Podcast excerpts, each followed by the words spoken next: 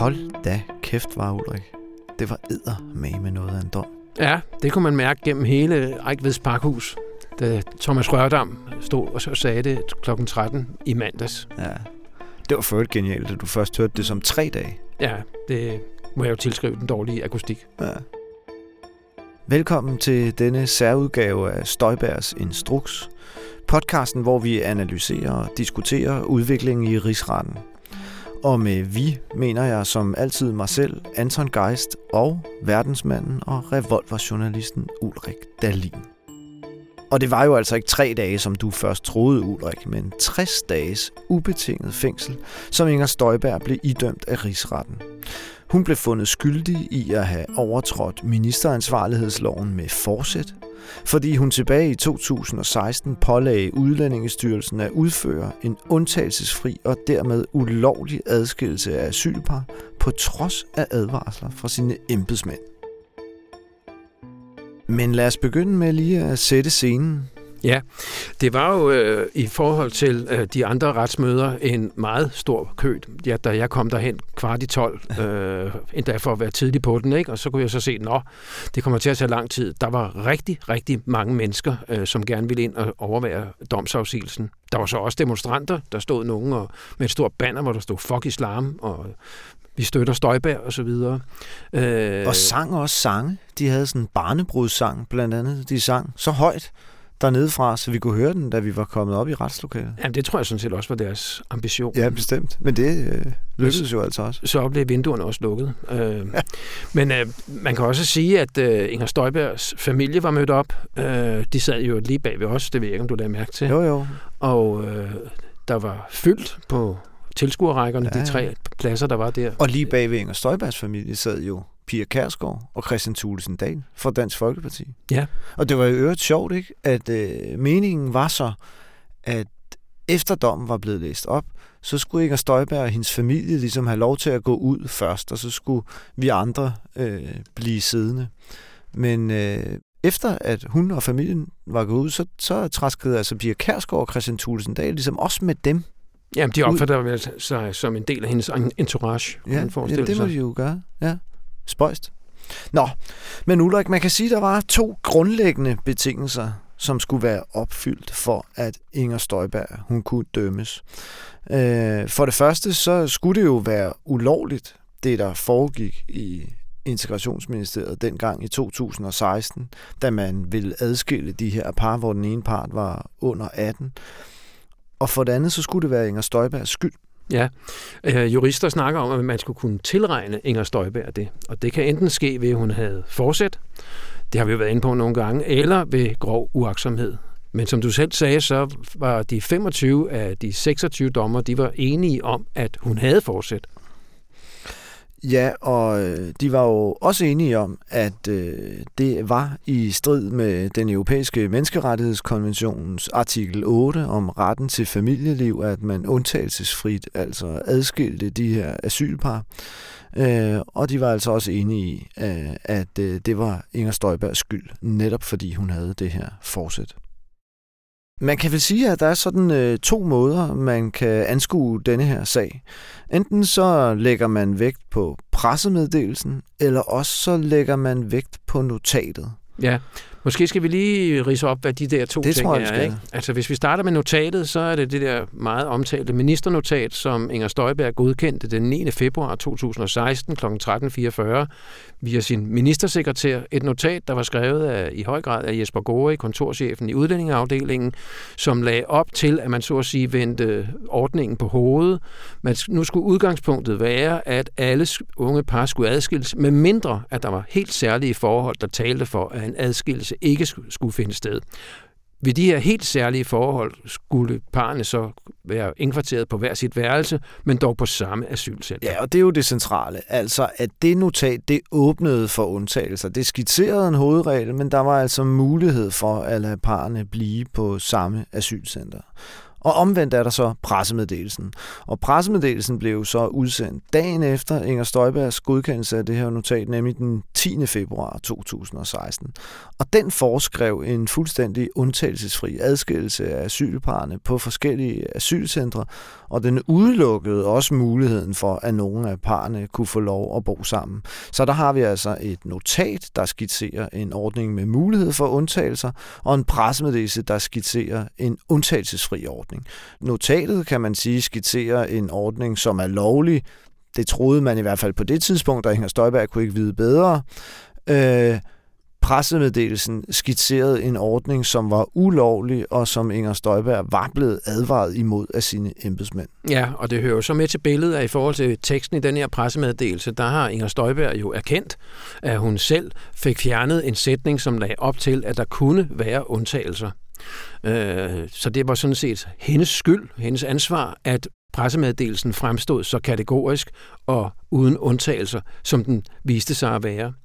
Og øh, den har Inger Støjberg jo forklaret med, at øh, pressemeddelelsen var ment som en pressemeddelelse. Det var skarpt skåret politisk kommunikation, og hvis man i den kom ind på de mulige undtagelser, så ville man flytte fokus fra det, der var hendes hovedbudskab, nemlig at de her såkaldte barnebrude, som Inger Støjberg kaldte dem, at de skulle ikke bo sammen med ældre mænd. Skal vi ikke lige opholde os et øjeblik ved den forklaring, for den er jo i virkeligheden lidt sjov. Øh, fordi det er jo ikke tale om skarp skåret kommunikation om en hovedregel. Pressemeddelelsen udelukker mulighed for, at parne kunne få lov at blive sammen. Den skriver simpelthen, det er ikke muligt for par med børn heller at blive sammen. Og det vil jo sige, at Støjbergs forklaring et eller andet sted har været, at hun var klar på at øh, vildlede offentligheden. Altså hun udsendte en pressemeddelelse, som skitserede en undtagelsesfri ordning, men i virkeligheden indadtil, der ville man altså indføre en ordning med mulighed for undtagelse. Ja, sådan har hendes forklaring jo været. Og det er jo interessant nok, at den, øh, øh det her notat, som jo hun kom frem med i Instrukskommissionen, at det har jo ikke været omtalt tidligere. Det har ikke været omtalt i forhold til svar til Folketinget, i redegørelsen til ombudsmanden, eller under de mange samråd, som der er blevet holdt om denne her sag. Og det viste sig jo, hvis man læste i Instrukskommissionens beretning, at notatet sådan set øh, var blevet sendt til ombudsmanden, men øh, som et bilag til øh, nogle papirer i forbindelse med en pressemeddelelse. Og der er så nogle bemærkninger i Instrukskommissionens beretning om, at det formentlig, eller de antyder det i hvert fald mm. kraftigt, at det er på den baggrund, at Inger Støjberg og hendes bisider, øh, Nikolaj Mallet, øh, blev klar over, at det her notat var der, og at ministeren endda havde godkendt det. Mm. Fordi det var åbenbart ikke noget, der var øh, trængt voldsomt igennem øh, Inger Støjbergs øh, hukommelse. Mm. I hvert fald så øh, kaldte hun det i Instrukskommissionen helt, helt centralt, og det er jo mærkeligt, at det skulle være helt, helt centralt. Hvorfor er det så ikke tidligere blevet ja. omtalt? Nå, men altså rigsretten, de valgte at lægge vægt på pressemeddelelsen, som jo er den af de to tekster, der skitserede en ulovlig ordning. Øh, og øh, det begrunder de med, at de især lægger vægt på de begivenhedsnære dokumenter. Altså dokumenter, som beskrevet nogenlunde samtidig med, at det her foregik. Mere end de lægger vægt på de forklaringer, der efterfølgende er kommet fra ministeren og fra embedsmændene, som man jo må antage har indrettet deres forklaring lidt efter, øh, hvad der tjener dem bedst selv. Blandt andet henviser rigsretten til folketingssvar. Øh, et folketingssvar 630, der blev givet til Nasser Carter. Det var det allerførste svar i sagen, hvor Inger Støjberg omtaler ordningen fuldstændig som den er skitseret i pressemeddelelsen.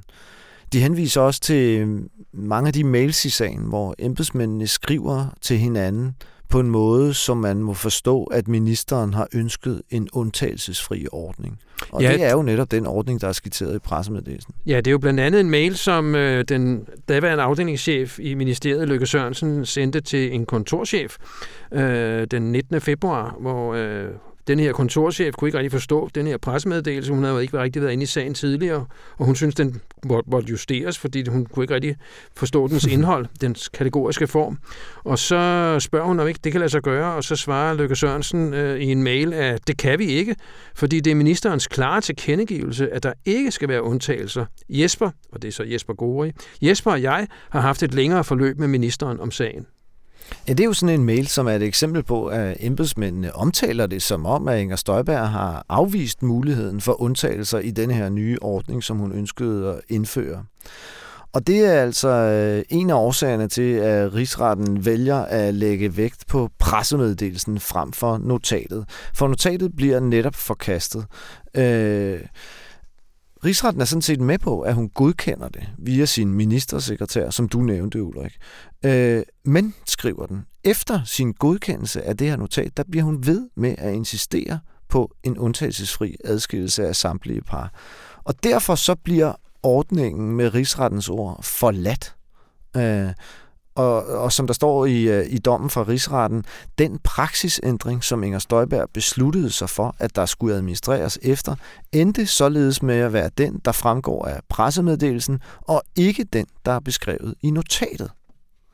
Og så henviser øh, rigsretten blandt andet til det, du nævnte før, Ulrik. Ikke? Altså det her med, at øh, Inger Støjberg ikke nævnte det notat i overvis, hverken over for ombudsmanden eller Folketinget eller andre instanser, hvilket er uforståeligt, hvis det notat skulle have været hele udgangspunktet for, øh, hvordan hun forstod sagen, sådan som hun har forklaret i først Instrukskommissionen og så i Rigsretten.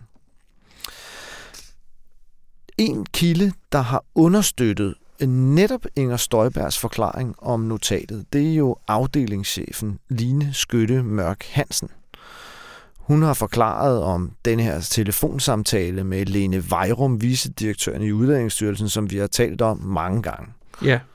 Netop uh, Line Skytte Mørk Hansen, der er jo kommet en nyhed om hende i dag, ja. uh, som er ganske kort. Der står, at hun er fratrådt sin stilling i Udlændinge- og Integrationsministeriet, og uh, det betyder så, at der ikke kan komme en tjenestelig sag omkring hendes embedsførelse, fordi hun jo så ikke længere er ansat af staten. Ja, og det er det, nok en meget god idé, hun har fået der, at skifte job, tror du ikke? Jo, jeg tror, at hun var en af dem, der lå lavt i landskabet i, ja. efter øh, det her begivenhedsforløb. Og grunden til det er jo, at øh, det er hende, som øh, om eftermiddagen, lige efter at denne her kategoriske pressemeddelelse er udsendt, så er det hende, der ringer til Udlændingestyrelsen og får fat i vicedirektøren Lene Vejrum, og så har de en eller to samtaler, og som vi har været inde for, på nogle gange i den her podcast, så er der to helt forskellige versioner af, hvad den her samtale gik ud på. Det må man sige.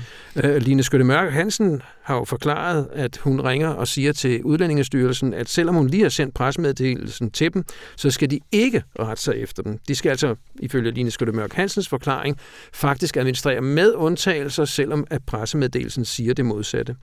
Modsat har Lene Vejrum, og også med støtte fra en kollega, en kontorchef, Ditte Kruse Dankert, som overvejer noget af den ene af de her samtaler, sagt, at øh, hun i en lidt hård kommanderende tone fik besked fra ministeriet om at effektuere i overensstemmelse med pressemeddelelsen og komme i gang så hurtigt, som det overhovedet kunne lade sig gøre.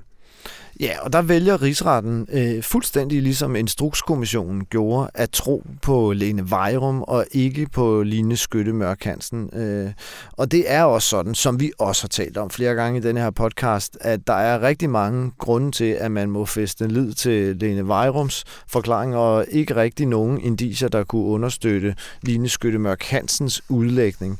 Øh, rigsretten lægger især vægt på en mail, som en kontorchef i Udlændingestyrelsen sender til operatørerne af asylcentrene, altså Røde Kors og de par kommuner, som driver asylcentre, umiddelbart efter samtalen mellem Line Skytte Mørk Hansen og Lene Vejrum. Og der skriver kontorchefen jo til øh, operatørerne, at nu vil man gå i gang med en adskillelse af samtlige par. Hun beskriver altså en undtagelsesfri adskillelsespraksis over for operatørerne. Og den mail, den sørger hun også for at sende til lige præcis Line Skytte Mørk Hansen, og Line Skytte Mørk Hansen sørger for at sende mailen videre til departementchef Uffe Tordal og til de andre involverede topembedsmænd i departementet.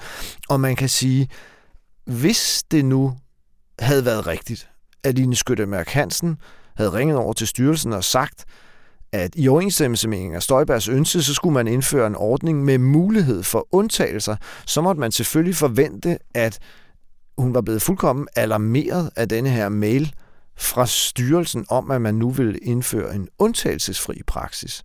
Men det blev hun ikke. Hun reagerede ikke på mailen, hun sendte den tværtimod videre, og som rigsretten skriver, ingen i udlændingeministeriet reagerede herpå.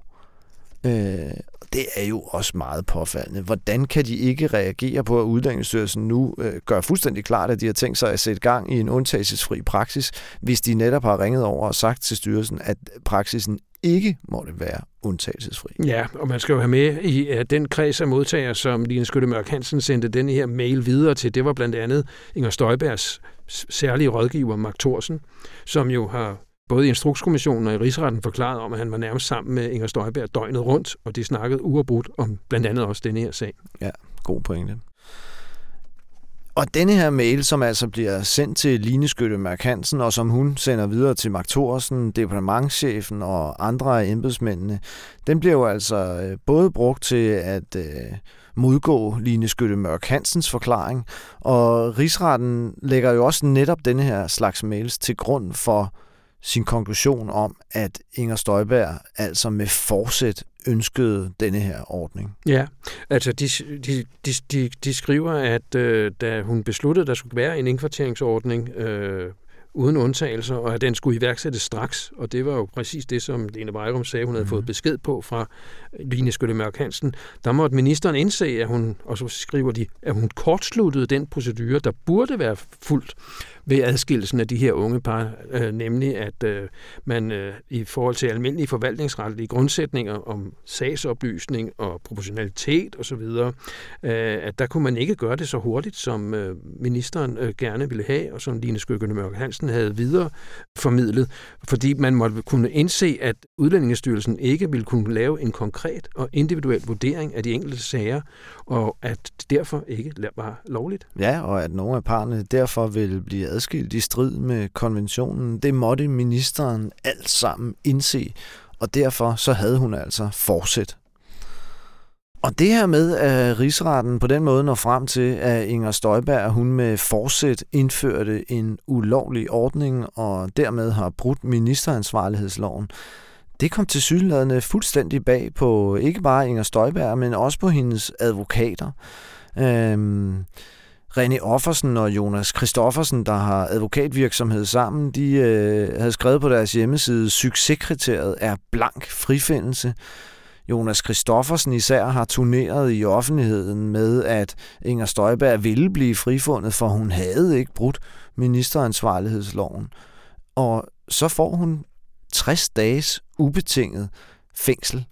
Vi har til øh, onsdagsavisen Ulrik skrevet en historie om, hvordan øh, de argumenter, som forsvarerne lagde særlig meget vægt på under denne her sag, de faktisk blev lagt ned et for et af rigsretten. Ja, det er jo så blandt andet ministernotatet, som vi lige har været inde på. Og så er det også det, som jeg fik sådan indtryk af, det var sådan lidt af et scoop, øh, René Offersen havde, fordi de havde fået øh, en logfil fra ministeriets journaliseringssystem F2, og der kunne de se, at øh, der var altså nogle oplysninger, som gik en anden vej end det Jesper Gori og Lykke Sørensen, altså kontorchefen og afdelingschefen, havde sagt. De havde nemlig i rigsretten forklaret, at de ikke var vidne om, at Inger Støjberg havde godkendt det her notat. Men der kunne René Offersen så øh, dokumentere, at de faktisk begge to den 9. februar var inde i F2-systemet og havde åbnet denne her sag, og derfor så kunne man så se, at det kunne ikke være rigtigt, når de havde forklaret, at de ikke var viden om, at ministeren havde godkendt det. Og det mente René Offersen jo så, at det måtte i høj grad undergrave de to nøglevidners øh, forklaring og troværdighed. Men der kan man så se i den 189 sider lange dom, at øh, rigsretten gennemgår hele forløbet, og de noterer også, at, øh, at de her øh, logfiler eksisterer, og at de har været inde og se sagen. Men øh, til synlædende tillægger rigsrettens, eller de her 25 dommer, de tillægger det ikke nogen betydning. De går ikke ind i nogen som helst vurdering af, hvorvidt deres forklaringer og deres troværdighed ligesom er blevet rokket af det her. Hmm. Et andet centralt argument, øh, de bragte på banen, det var øh, pressemeddelelsens karakter som øh, et rent kommunikativt værktøj. Øh, de gjorde meget ud af at forklare, at øh, det var en tekst, der var skarpt skåret, som du sagde tidligere, Ulrik. Øh, og det afviste rigsretten jo også fuldstændig i og med, at rigsretten tillægger pressemeddelelsen så stor vægt og omtaler den som en instruks, fordi det er noget, Udlændingsstyrelsen får besked på, at de skal administrere efter. Desuden så forsøgte forsvarerne sig med det, de øh, kaldte en ordlydsfortolkning af teksten i pressemeddelelsen. Vi har i et tidligere afsnit her i podcasten været inde på det, og det var øh, rimelig kringlet, øh, det de havde gang i der, og forekom også ret kreativt. Men det gik ud på, at de med sådan lidt snille øh, kunne argumentere for, at øh, de enkelte afsnit, hvis man gik dybt ned i ordleden, så ville man godt kunne forstå dem sådan, at pressemeddelelsen faktisk foreskrev en lovlig praksis.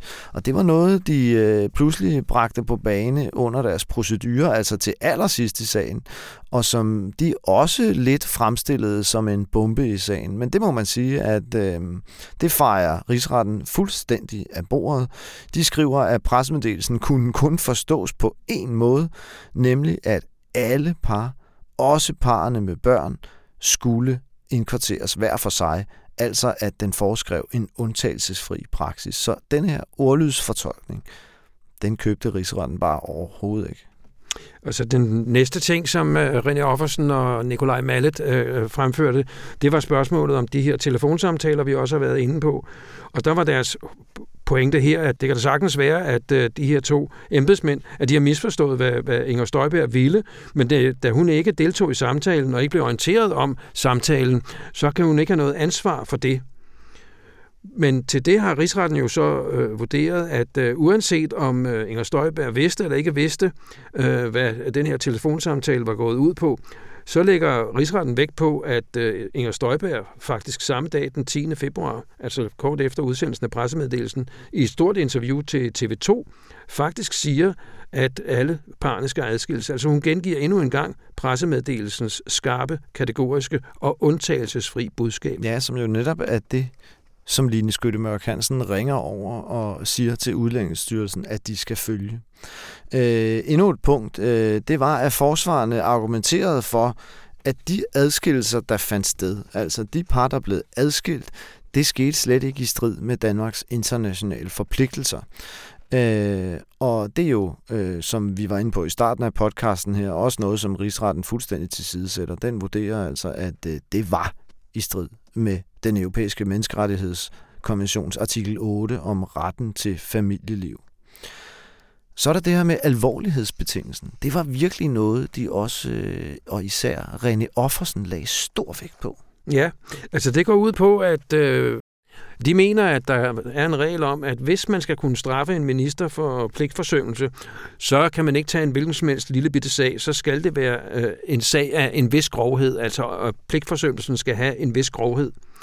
Og øh, det brugte blandt andet den tidligere rigsretssag fra 1995 mod Erik Lind Hansen, øh, og brugte den som et sammenligningsgrundlag. Og så fandt de, at hvis, øh, der skulle, hvad, hvad hedder det, hvis man skulle kunne føre en rigsretssag og dømme, så skulle man blandt andet se på, hvor meget det var gået ud over de berørte personer, hvor lang tid forløbet havde været, og om man havde forfulgt et savligt formål eller ej. Ja, og det lagde rigsretten jo fuldstændig ned. Altså, øh, man må egentlig forstå rigsretten sådan, at advokaterne har misforstået ministeransvarlighedsloven. Altså, øh, der står i øh, dommen meget klart, at øh, det er ikke en betingelse for at finde en minister skyldig efter ministeransvarlighedsloven, at der er tale om en særlig grov eller alvorlig lovovertrædelse. Ganske enkelt. Ja, og så dertil kommer det, at når Folketinget har besluttet at rejse tiltalen, så har rigsretten sådan set ikke noget at komme efter. De skal ikke tage stilling til, om en anden reaktion, for eksempel en politisk reaktion, en næse, eller hvad det nu kunne være, om det havde været bedre øh, anvendt. Ja, og, og det skriver rigsretten jo, fordi det var noget af det, øh, René Offersen argumenterede med, at det kunne man i denne her sag have nøjes med, altså at øh, give Inger Støjberg en næse, men det argument, det køber øh, rigsretten så slet ikke. Nå, men øh, alt sammen så fører det her altså til, at rigsretten idømte Inger Støjberg 60 dages ubetinget fængsel. Var det ikke mere, end du havde troet, Ulrik?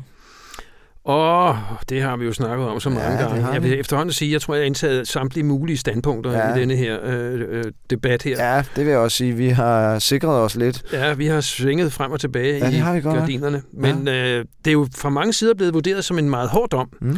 Og det er jo interessant nok, fordi hvis man ser på, øh, øh, det redegør man for i dommen, ikke hvem der har ment hvad, men hvordan forskellige grupper af dommer, hvordan de har fordelt sig. Mm. Der er faktisk 10 af ja. de 26 dommer, der gerne vil have en straf på tre måneder. Altså en ubetinget fængselsstraf til Inger Støjberg på tre måneder. Ja, altså 90 dage. Ja. Øh, og vi skal lige sige her, at øh, der var 26 dommere i alt, og de 13 af dem, de er højeste retsdommere.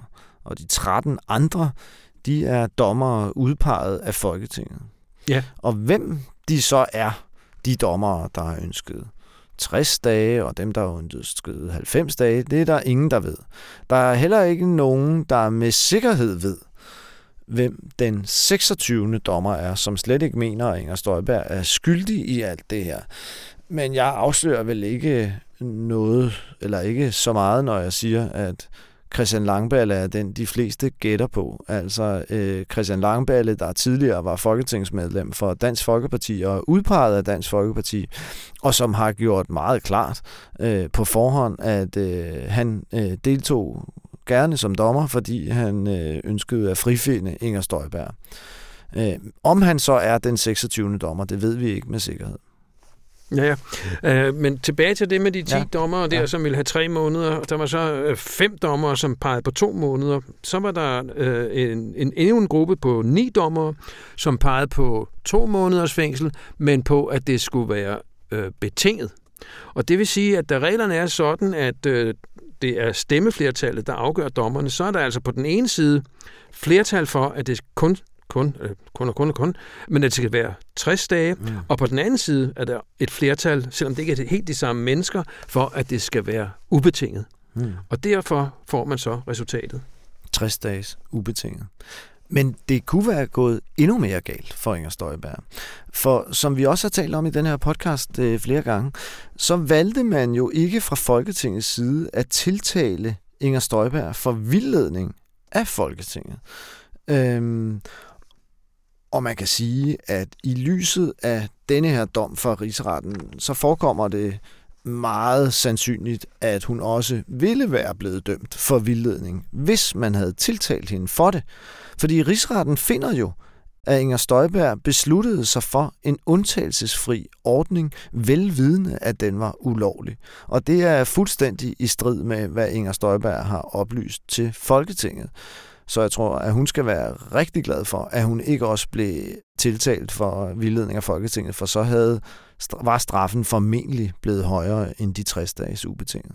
Der har været mange spekulationer om, hvorfor at øh, et Ja. flertal i Folketinget, og det var jo især Socialdemokratiet, Venstre og Konservative, hvorfor de ikke ville gå med til, at det skulle være en, øh, Hmm. et, et bevistema i, i rigsretssagen mod Inger Støjberg. Og spekulationerne har måske gået lidt i retning af, at, øh, at det kunne være kan man kalde det, afdrøb fra Mink-sagen, som øh, øh, altså fik denne her betydning. Ja, altså jeg tror også helt generelt, at regeringsbærende partier jo ikke så meget for, at der bliver sat øh, høje standarder for sandhedsværdien i svar til Folketinget. Det besværliggør jo ganske enkelt livet for ministerne at de skal, hele tiden skal svare så præcist og sandt, som en samling højesteretsdommer måske kunne ønske sig. Så det har man altså holdt fuldstændig ude her. Ja, det er jo lidt ærgerligt, fordi øh, man, det kunne have været rigtig, rigtig nyttigt, synes jeg, med en, Ja. øh, en, en dom på, hvad, hvor langt om man skal må sige, væk fra sandheden kan man bevæge sig, uden at det går hen og bliver strafbart. Enig. Og det er jo egentlig meget sjovt, at vi alle sammen går og taler om, at det var vel nok en hård dom, Inger Støjberg fik, men i virkeligheden kunne dommen nok være blevet noget hårdere. Og det tænker jeg egentlig kunne være en meget god udgang, Ulrik. Man kan se på dig, du sidder og brænder inde med et eller andet. Ja, men det er fordi, jeg er kommet til side 149 i dommen nu. Ikke? ja. Og der, der står så, at øh, for det første skal staten betale sagens omkostninger, og de har ikke været små. Det kan man Det kunne jo godt have været, at Inger Støjberg var blevet pålagt at betale dem. Det havde været en dyr omgang for hende. Ja, øh, fordi man kan se, at øh, de der fire advokater, de to øh, anklager og de to forsvarer, de får til sammen lige knap 15 millioner i vederlag for deres ydelser, og hvis man så skal regne moms med, det skal man jo, så kommer vi altså op på over 18,5 million for Ja. en, en sag, der startede tilbage i januar. Man må sige, det er jo en kurfyrstelig betaling, de får. Ja, altså jeg synes også, vi skylder lige at fortælle, at det er jo ikke sådan, at, øh, at de får alle pengene selv. Altså de har jo øh, folk i deres firmaer, der har hjulpet dem med at føre sagen, og de har advokatsekretærer og så videre, men det er nok en meget pæn timeløn, de, øh, de holder sig. De synger hele vejen ned i banken, Anton. Ja, det er muligt, Ulrik. Øh, men nu må vi hellere sige tak for i dag. Du lyttede til Støjbergs Instruks, podcasten, hvor Ulrik Dalin og jeg selv, Anton Geist, hver uge diskuterer rigsretssagen mod Inger Støjberg. Du kan finde os i din foretrukne podcastafspiller. Podcasten er klippet sammen af Anne Pilegaard. Rasmus Bo Sørensen er redaktør. Vi høres ved sidst på ugen, for vi er ikke helt færdige med den her podcast endnu.